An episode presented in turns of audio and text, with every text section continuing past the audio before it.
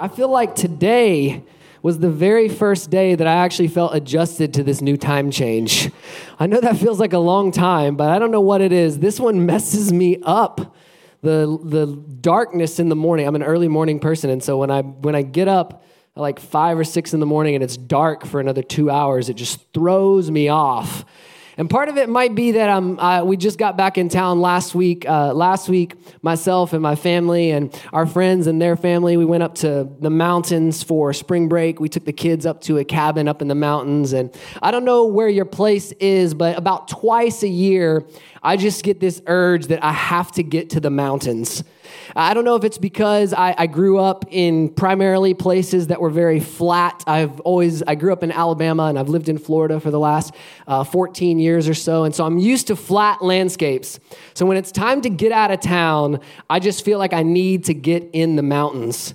And my, my, grandparents growing up had this farm in the mountains that we actually got a chance to visit last week. And it was just one of those places that we always went to as kids. And really, the thing that distinguishes it for me almost more than anything are the sounds on this farm. Uh, there are some really specific sounds to this place that just draw me in, that remind me where I am. And it sounds like a strange thing, but when we pull onto the property, my grandparents' driveway is really long. It goes from this two lane highway up to their house, and, and it's really long, but it's always been paved for as long as I can remember with these gray granite mountain landscaping rocks. And I can tell you the, sound of those rocks under my tires is like a familiar, comforting sound to me. And it doesn't matter where you are on the property. You can hear when somebody pulls in. Like if you're sitting out on the porch of the farm, you may not know that somebody, you may not be able to see that somebody's coming up this long driveway because of the way that the house sits and the way the, the woods cover your view. But you can hear as soon as somebody pulls off that little two lane highway onto that road, you can hear the sound of those rocks under the tire and you know someone's on their way. You can hear it, you can feel it. There's a, a, creek that runs through the entire property from one side to the other. And I know that running water has a very specific sound, but I'm telling you, this specific creek has a very distinguishing sound. There's just something about it that sets it apart. And it's for me, it's those two sounds that make me know, man, I am at the farm. They've changed the house, they've changed the property over the years, but the property, it sounds the same to me every time we're there. And it's interesting how you can actually hear better in the mountains. Have you ever noticed when you're in the mountains and you're in these wide open spaces, you can actually hear better? There's actually a, a, better way that you can hear. And every time I'm there, when I was a kid, we used to go out into the fields and we would love to just shout because you could hear the echo coming back to you from miles and miles away.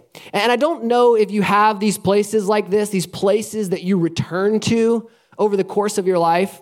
That, that it doesn't matter how much they change or how many years pass. When you are in these places, they remind you of when you've been in these places in the past. And the mountains are that place for me. The farm is that place for me. And sometimes as we're pulling up that driveway, sometimes I'll roll the windows down in our car just so I can more distinctly hear the sound of those rocks under the tire and the sound of that creek rushing through the property so I know where I am. And it's interesting how in scripture we see so often that the mountains are a place that God returns to to speak to people.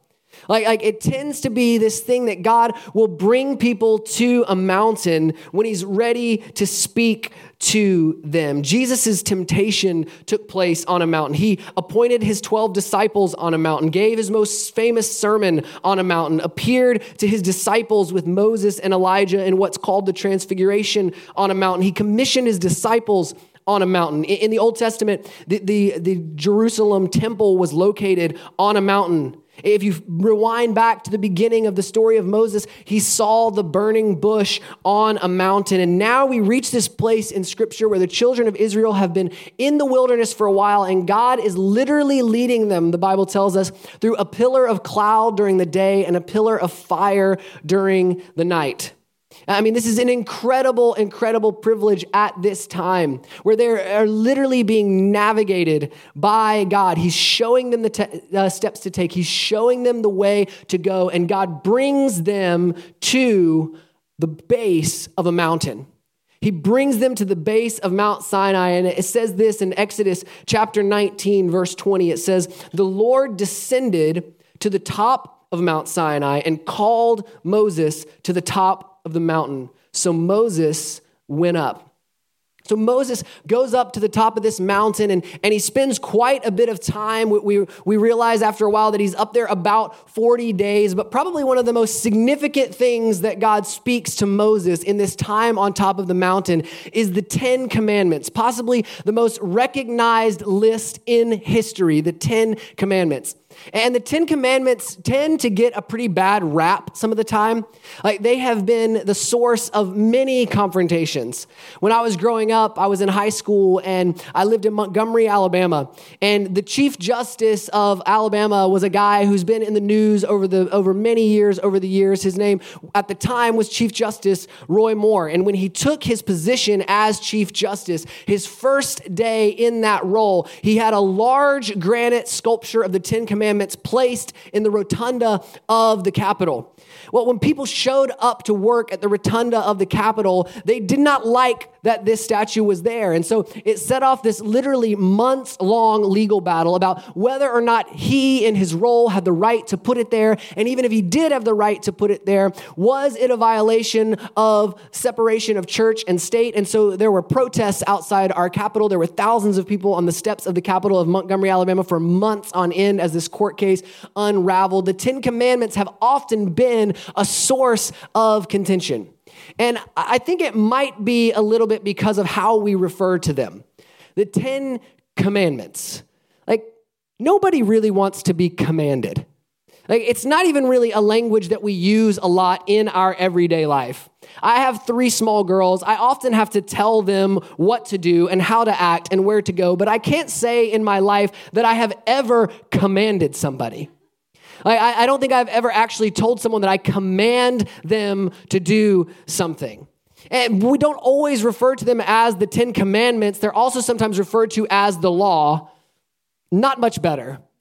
People don't like laws. People feel like laws are made to be broken. Even if you do respect the law, if you are a respecter of the law, you certainly don't want to be someone who breaks the law. And yet, we violate the Ten Commandments quite often. And so, if we refer to them as the law, then we have to refer to ourselves as lawbreakers. Nobody likes that. And this is actually an instance where I think the original language can give us a better understanding of the Ten Commandments than the language that we often use, this language of Ten Commandments and law. See, the original word that was used in Scripture to describe the Ten Commandments was a word called decalogue. Decalogue. It's one word it's one word, but it's really two words put together. it's, a, it's a compound word. And the two words that are put together are, are the words ten, deca, and the word logos, which is words. So it's basically saying these are 10 words from God. These are 10 words for your life from God. And I think that in some ways this highlights the way that throughout history we have diminished the power of words in our lives. Like that, in order for these to really have weight, in order for them to have an effect on our life, we really need to refer to them as commandments. But, but really, this was a moment in history where at this time, the idea that God would be giving words to you would actually hold more weight than the idea of being commanded to do something. That God, that the creator of the universe, was speaking directly into your situation. See, I, I think sometimes we act as though we are desperate for a word from God. I cannot move forward in my life until I get a word from God. I need a word from God. And the good news for you today is that you already have 10 words from God. You, you were waiting on one, and God has given you 10. Isn't that just like God to exceed your expectation? And the Bible literally makes no, there, there's, there's no ambiguity about whether or not this initial set of words from God is from God. In fact, in Exodus 32, chapter 16, it says, These tablets were the work of God. The writing was the writing of God engraved on the tablets. God literally wrote these words in stone. And God gives the Ten Commandments, these 10 words And I think the reason that we so often tend to want to resist the Ten Commandments is, is that none of us want to be subjected to this massively high standard of which we must reach or else we fall short. Nobody wants to submit to a list that seems impossible to actually comply with. And I think that's how we've thought of the Ten Commandments throughout the years. But the truth is that if you really look at the list, these are not the highest level of commands that we can reach. In fact, author and preacher Erwin McManus describes the Ten Commandments as the lowest possible standard for humane living. Now, before you let that offend you, think about what the Ten Commandments are for a moment. Don't murder, don't steal. Don't take someone else's wife. Show honor to your father and mother. These aren't exactly hard uh, uh, things, a high standard to live under. When we violate these words, these commandments from God, we're actually violating what it means to be human. We're actually living beneath ourselves. See, often I think we view the Ten Commandments as this high bar we have to somehow leap over when really it is a common standard of humanity that we unfortunately often crawl under. It is beneath us to live below these words from God. And God gives these words to Moses in this truly extraordinary moment on top of the mountain. And then, and then Moses experiences what we all experience in moments like this. Because, see, this idea of, of God bringing people to the mountain and, and speaking to people, this is where we get the idea that when we have these extreme moments of clarity and of breakthrough, we call them mountaintop moments. We call them mountaintop moments, these moments where we feel as though we have extreme clarity, extreme break, breakthrough in our thinking. But then Moses experiences what we all experience after such a moment is that Moses now has to come back down the mountain. And I can say that in this season, I, I, can kind of relate because I just have to tell you that there is this same sense, this same feeling when you return from a trip like we returned from last week, where you have spent a week, no schedule, no time, no alarm clocks. And then you come back and that first alarm goes off. It's like a kick in the face. And, and, and, worse yet, it's dark outside now. You don't quite know what time it is. It doesn't even feel like the time it should be. Returning from a, a mountaintop experience is tough because you are faced suddenly with reality. You are faced with the day to day life that you live. And no matter how much you love your life, no matter how much you love your family, no matter how much you love your job, it does not compare to a mountaintop moment where you had no responsibilities and you had no schedule. And this is why we have to be careful about, about, about comparing our everyday life with our mountaintop moments in life. Because we don't live on the mountaintop moments. We experience mountaintop moments, but we have to live in our everyday life. And, and when we compare our everyday life to our mountaintop moments, we can b- begin to resent the, the moments that God gives us in our everyday lives.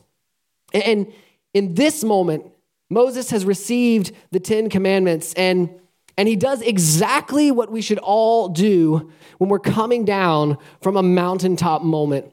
In Exodus 33, verse 15, it says, Moses turned and went down the mountain with the two tablets of the testimony in his hands.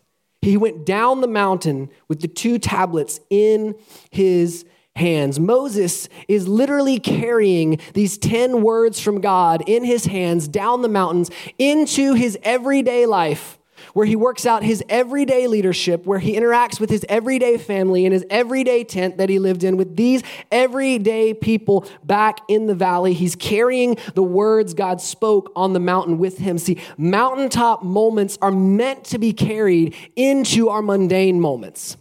Mountaintop moments are not meant to stay. Mountaintop moments are meant to be carried down. See, the purpose of a mountaintop moment is not to be able to point to an event that happened. It's the point of a mountaintop moment is to be able to point to an event where something changed. It's not just that something happened, it's that something changed in that moment. And I don't know about you, but too often in my own life, I tend to, as it were, leave the tablets on the mountain.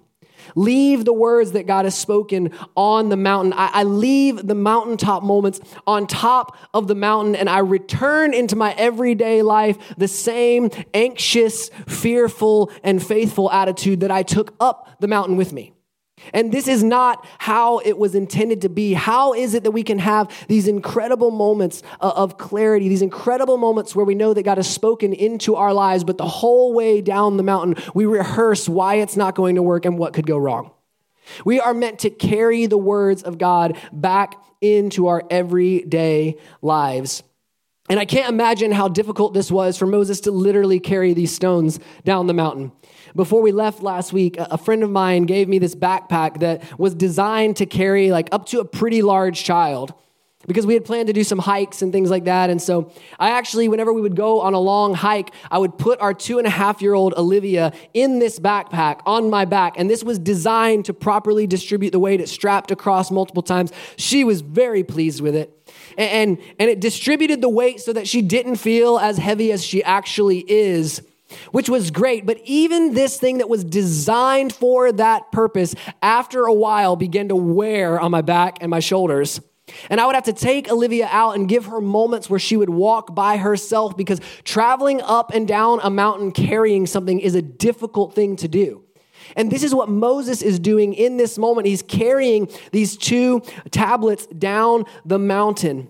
And I think in some ways, God is reminding us, and He was reminding Moses, that, that you cannot get a word from God and, and, sh- and not change the way you walk with it.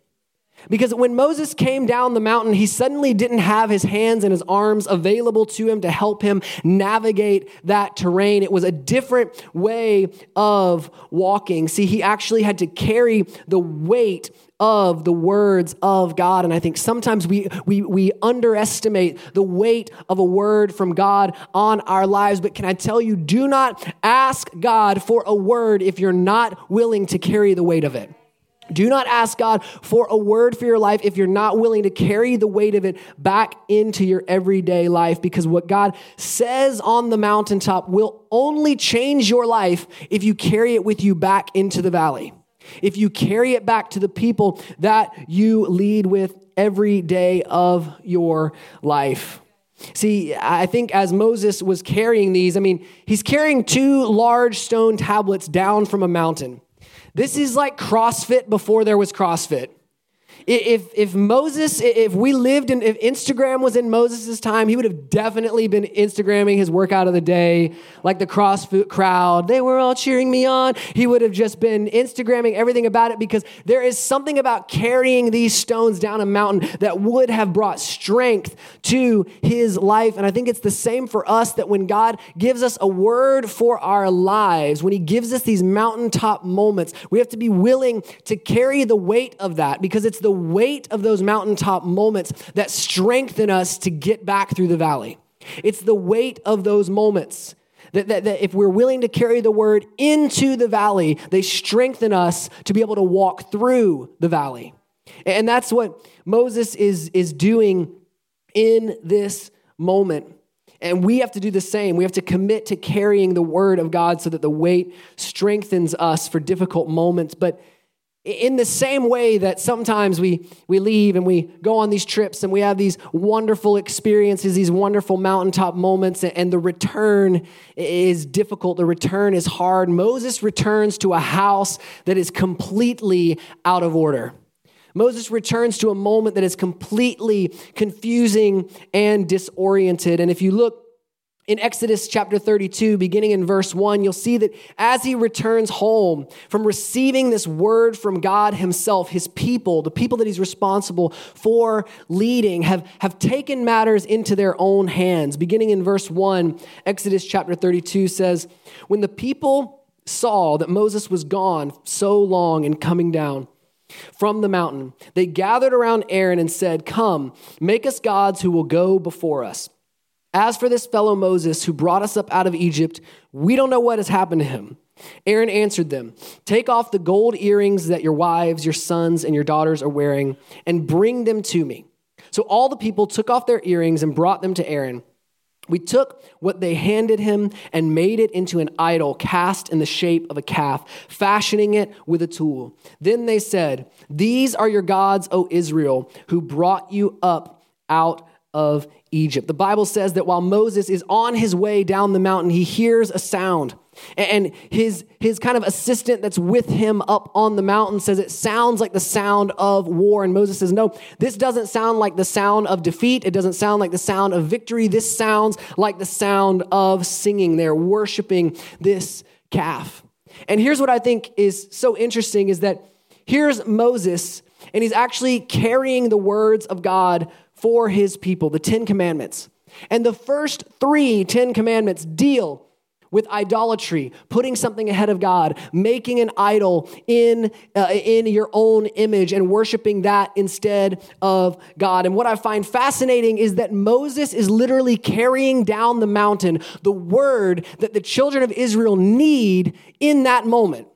He's actually carrying the word of God into that situation where they're tempted and they're turning towards building an idol. He is carrying the word of God, warning them not to build idols, and yet they never receive that word in that moment because in that moment it says Moses smashes the tablets on the ground in his anger. See, the children of Israel taking matters into their own hands, trying to move ahead of the timeline of God, actually thwarted them from hearing the word of God they needed in that moment. They were restless. They wanted something they could not see. They needed to hear words from God, and words from God were on the way.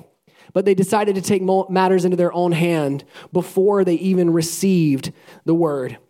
And I think often we hear this story or we hear stories like this and it, it feels antiquated. I mean, highly doubtful that anyone in this room has ever melted down their possessions and fashioned it into an idol. Highly unlikely that someone in this room has actually made a physical idol, but that does not mean that we do not still have idols in our lives. It does not mean that we still do not have idols in our lives. See, an idol is so much more than a physical object. An idol is the object of our trust. It's the object of our trust. I recently heard idols defined as anything you need to be okay that is not Jesus. And if that is the definition of an idol, we all have idols in our lives. What do you need to be okay? See, the children of Israel have been in the wilderness for a while now. And the wilderness will reveal your idols because it strips you of everything you have and it pushes you towards what you think you need because it has stripped you of everything that you actually have. And when we face the idols in our lives, we often realize that the things we believe will make us happy are actually things that we are in bondage to, keeping us from happiness. They're the very things keeping us from happiness. See, today we may not build idols with our hands, but we definitely build them with our hearts.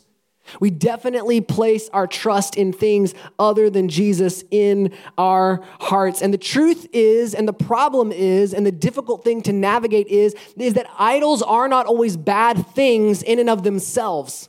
The actual things that we make idols are not necessarily bad. We, we can make idols out of our money or our possessions, our houses, our careers. Even your friends, even your family and your children can become idols if you place them above God, if you put your trust in them more than God. I can just tell you in my own life, if there is an idol that I personally return to at times, that, that I personally struggle with, it is this idea of perfection. I really like when things are not just good, not just great. I like when things are perfect.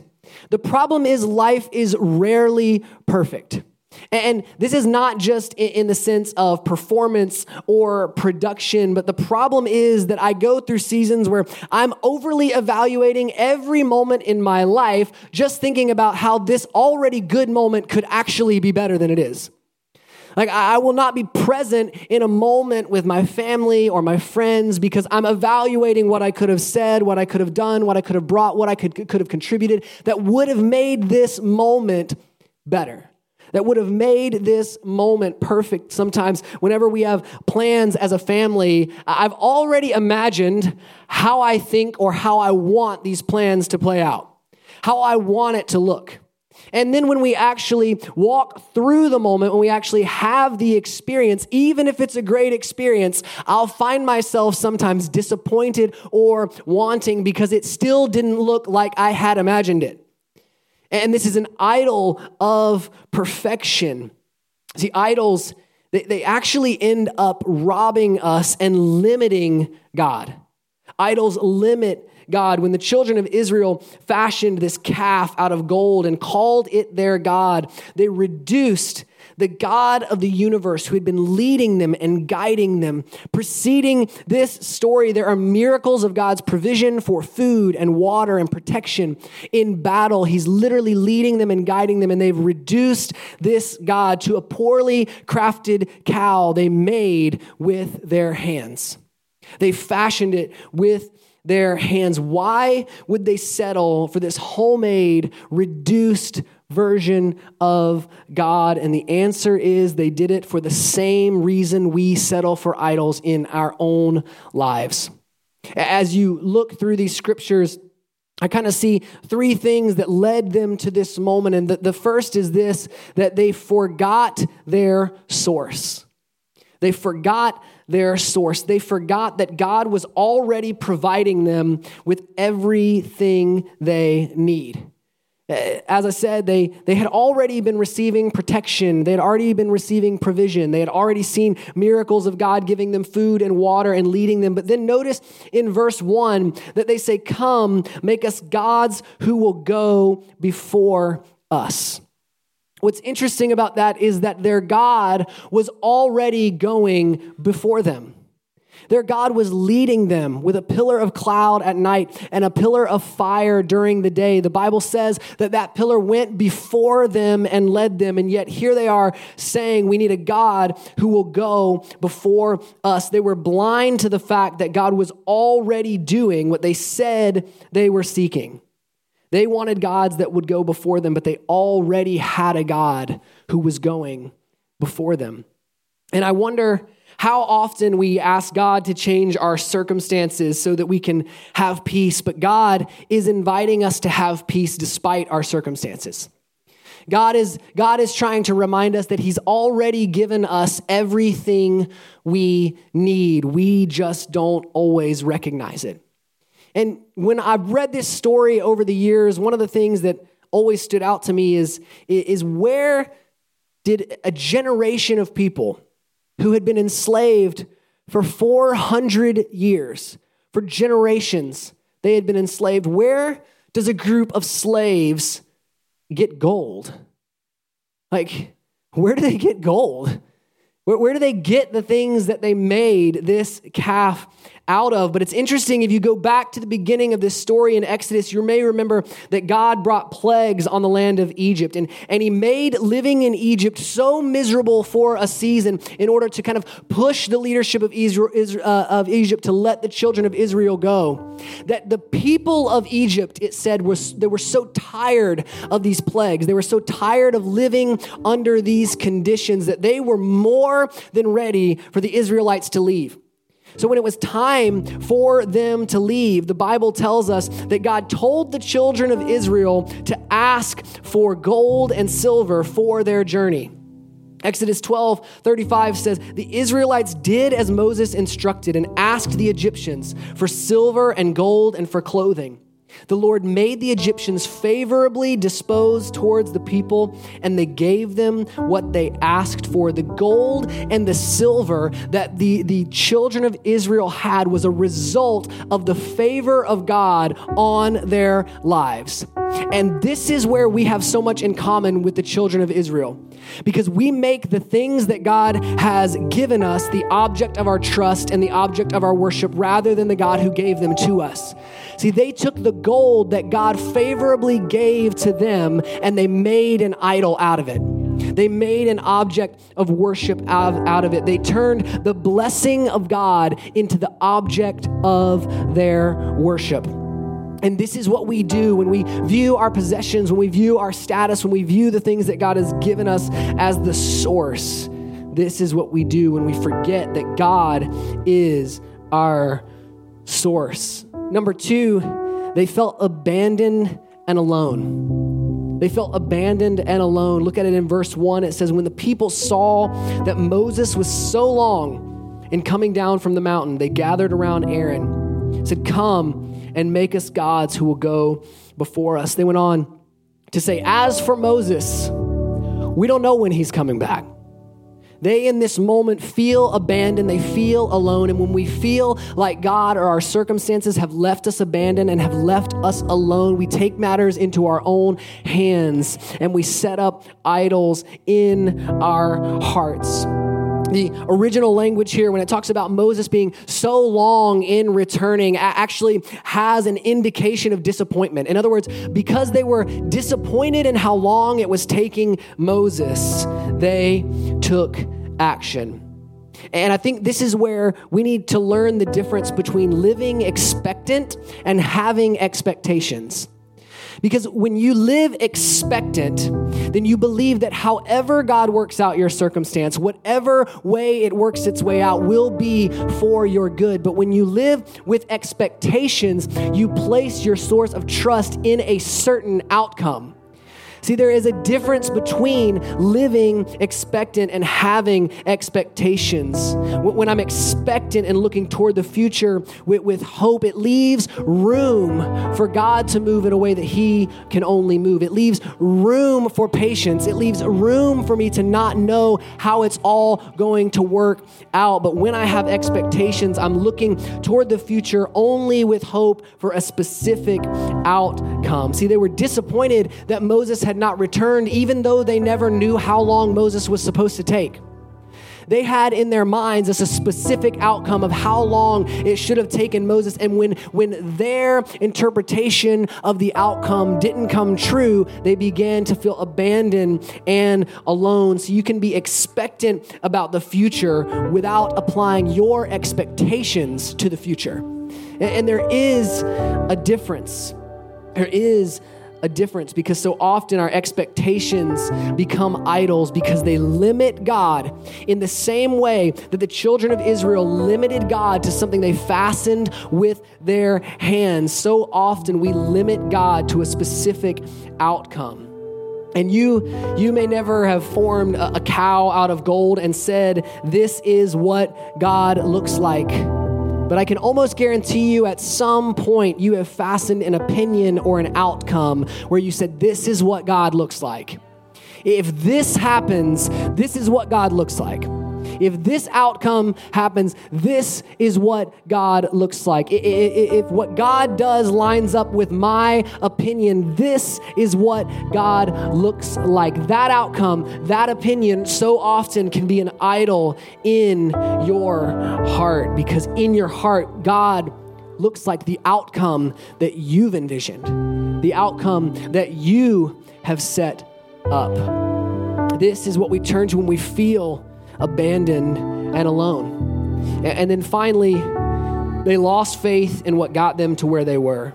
In Exodus chapter 32, verse 1, it says, As for this fellow Moses who brought us up out of Egypt, we don't know what has happened to him. So, in the same breath, they acknowledge that Moses led them out of Egypt, but they're not confident that he will continue to lead them. And just three verses later, it says, They took what was handed to them they made it into an idol, cast it in the shape of a calf, fashioning it with a tool, and said, These are your gods, O Israel, who brought you up out of Egypt.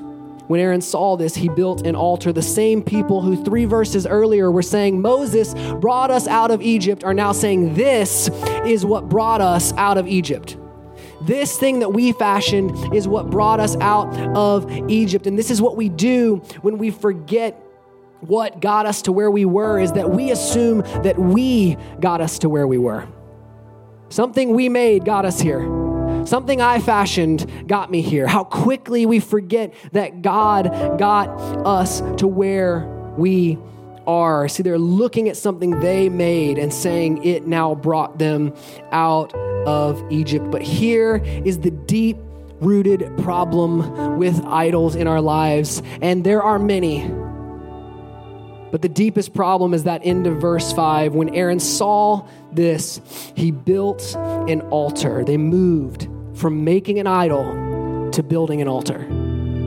They move from making an idol to building an altar. See, that's the problem with idols is that you never just build idols. You will eventually bow to the idols that you've built. And when we talk about God as creating us, God created us as people who were created to worship.